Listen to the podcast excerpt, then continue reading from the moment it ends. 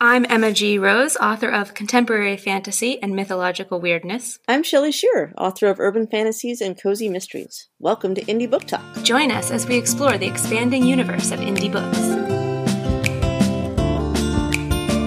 Welcome back to Indie Book Talk. Today we're talking about delaying distractions and overcoming procrastination. So, Shelley, what are you procrastinating? Writing. pretty much I just I have it open on my desktop pretty much all the time, but I can't actually get myself to like put the letters in into the the thing and and and type it. Like I know I should and and I want to. I want to do it. Just not right now. You? so I am actively not procrastinating um, editing my next novel because I really, really need to get it done because I'm way behind. Same. Like, way behind.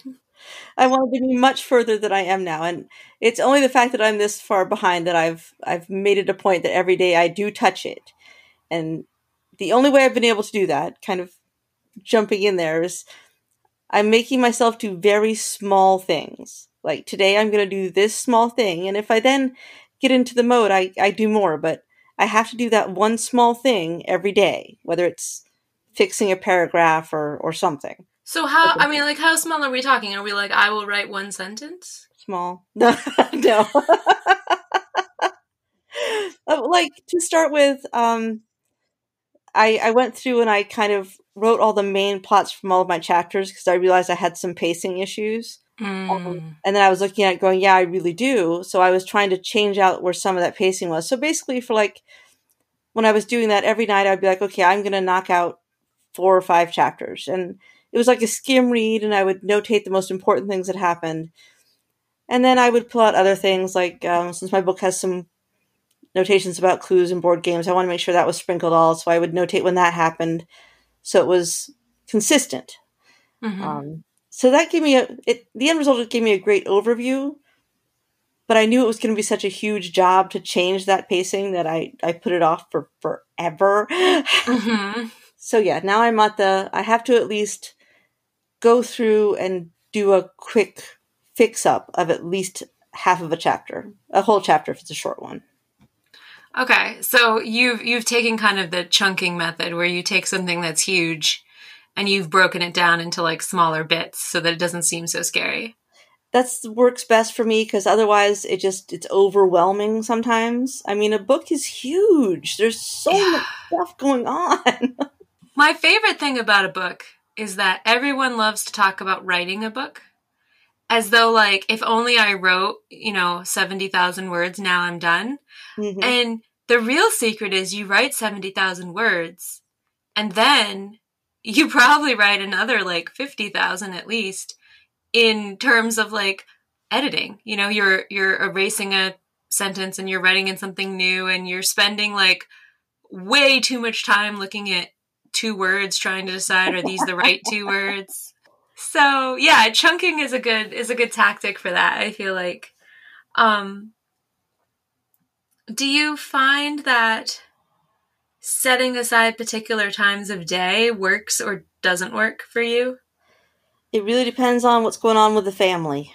Mm. I, I kind of have to like make it a time when I know that everyone's doing their own thing and that no one's going to bug me five seconds in. Because if I get jarred out of what I'm doing, it's like, ooh, bright shinies over here. I I can't refocus again easily, mm-hmm. and I have to stay away from the like the web at all. Just no. so I'll be like, look over there. Ooh, a bird feeder that tells you what the bird is. Ooh, look at that. It's a cool witch hat. Ooh, look. Ooh, I recently bought a cool witch hat. It is very cool. I love it. I bought one too. Uh, did you? Yes. is it the same one as I bought? It's the one you sent me, so I would think so. so we have to do a picture at some point when we're in the same place again um, of the two of us in our witch hats. So that can become our new Excellent. Like meet the meet the podcast artists thing. Um The Witches of Words. Ooh, now we have a band. Okay.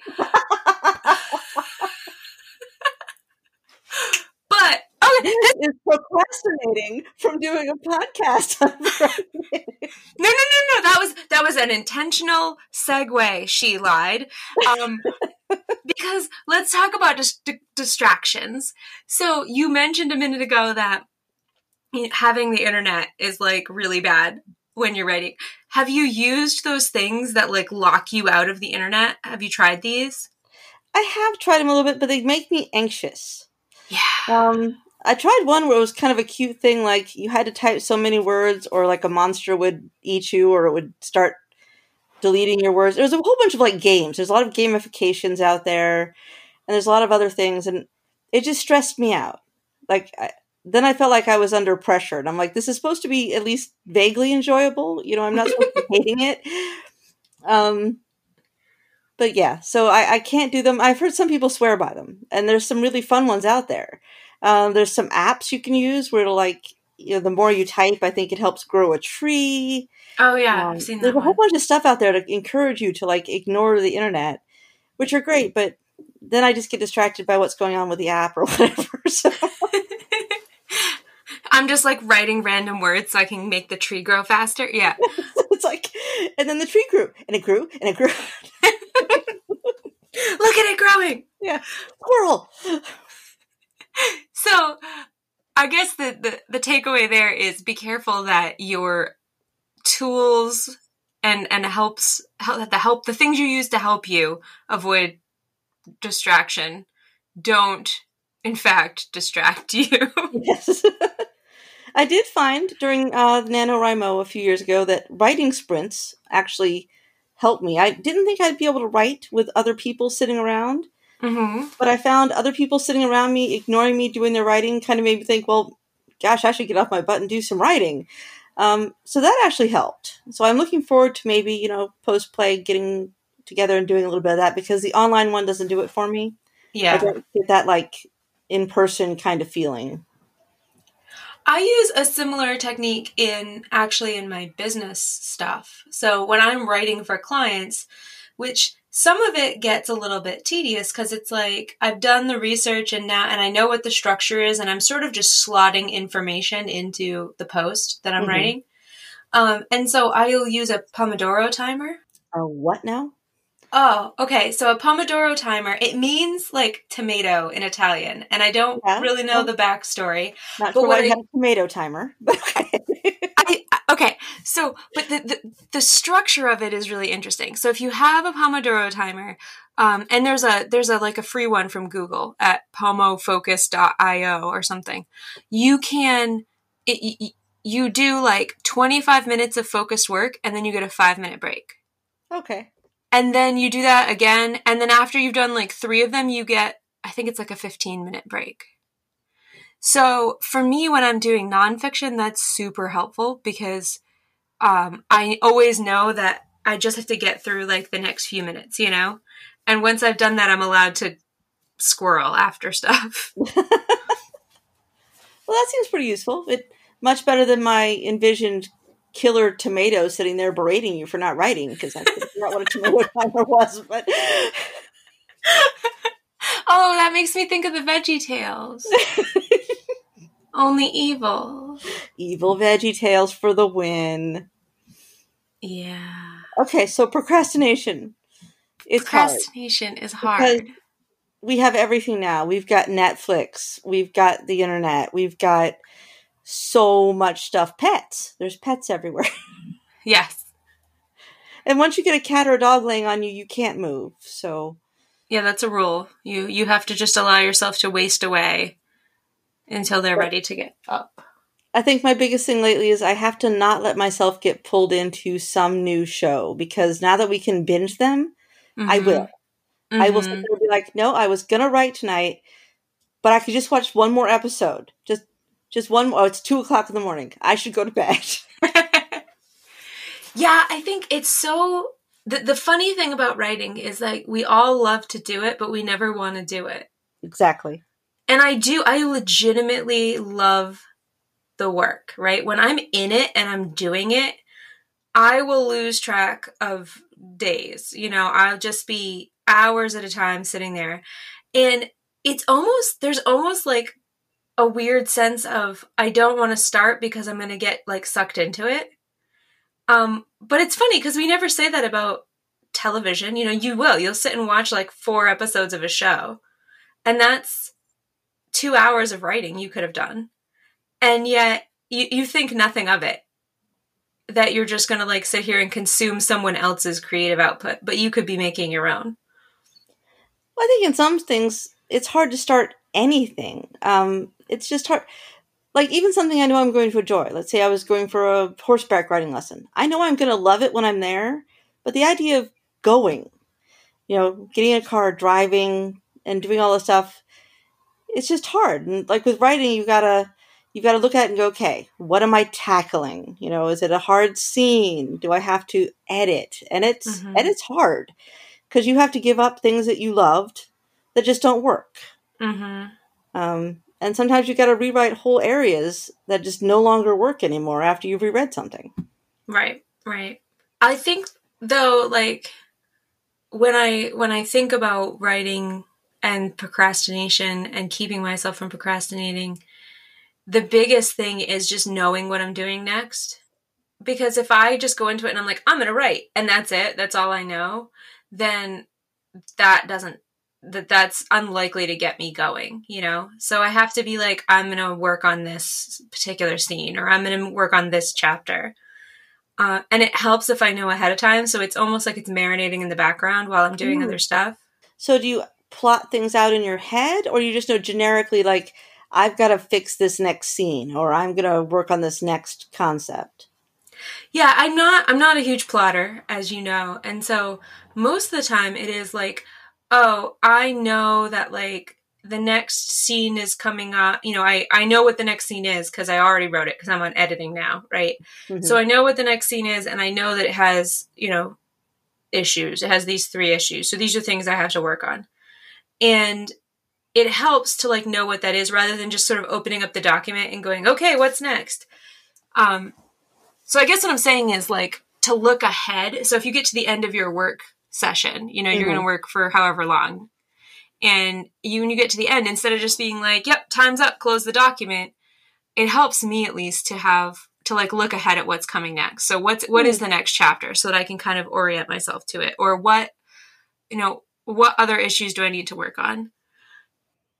So have you ever had to do a like a major rewrite and then how do you get yourself past that one so like for right now the big thing that's kind of stumped me i was doing pretty good every night writing a little bit until i realized i had two dead bodies way too close together. Like you do. like you do. So now I've got to insert more in there that makes the story still move to get some spacing between these dead bodies. And that's going to be a significant writing effort. So that's kind of put me back in the, oh, I'll get to it stage. right. Well, like, I think when I wrote um, near life experience. I remember I finished the first draft and I went back and looked at it and I and there was just this massive extravagant plot hole. Mm-hmm. Like huge ridiculous the whole point of the story plot hole. and so what I did for a while uh, like at first I worked around it, right? And it's like I crept up on it. So I worked like I did some scenes before that point and some scenes after that point where I was just sort of cleaning things up.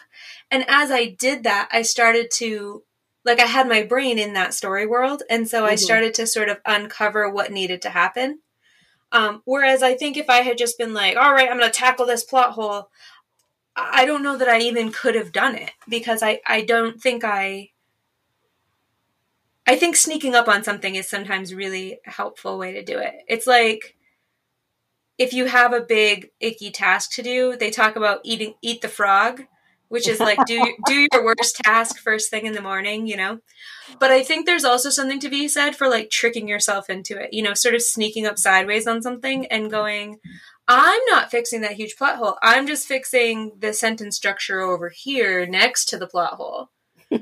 And, and it happens to touch the pothole, well, okay. Right. And eventually I hit a point where it was like, oh, okay, no, now I know what it is. And yeah, there was work to be done in terms of actually writing the words. But I felt like um, by the time I got to the point where I was ready to write the words, I'd already thought it through enough that I was able to just write them and not be like freaked out about them. No, that's true. I mean, I, I found that I I kind of worked backwards when I was even doing the the chapter plotting because I'd reread the first part so many times. I'm like, I'm going to start from the end mm-hmm. and plot it out backwards, and then I could read it all in like a different sequence. And some things stood out far greater that way, and I could see where I needed to fix things and things that worked great. So, yeah, maybe I'll try that. I'll I'll work somewhere else and then leave the dead bodies there for a little while. let, them, marinate in their own little juices. oh God! So, in in summary, to distract from that lovely image, in summary, I feel like our our advice is don't be afraid to sneak up on things. Um, tr- try some opportunities to shut off distractions, but don't let those become distractions um, chunk things down because chunking is awesome and check out pomodoro because if you're the kind of person who can only do one thing for short periods of time it's perfect. And one more thing? Yeah. I would say if you procrastinate because you're afraid of failing you're only going to fail if you don't start typing. Yeah it turns like, out your book will never be if you don't write it. That's absolutely true. Yeah, it's going to totally suck if you never put the words down. So go ahead and fail at it three or four times and just keep going. To quote Ernest Hemingway, the first draft of everything is shit.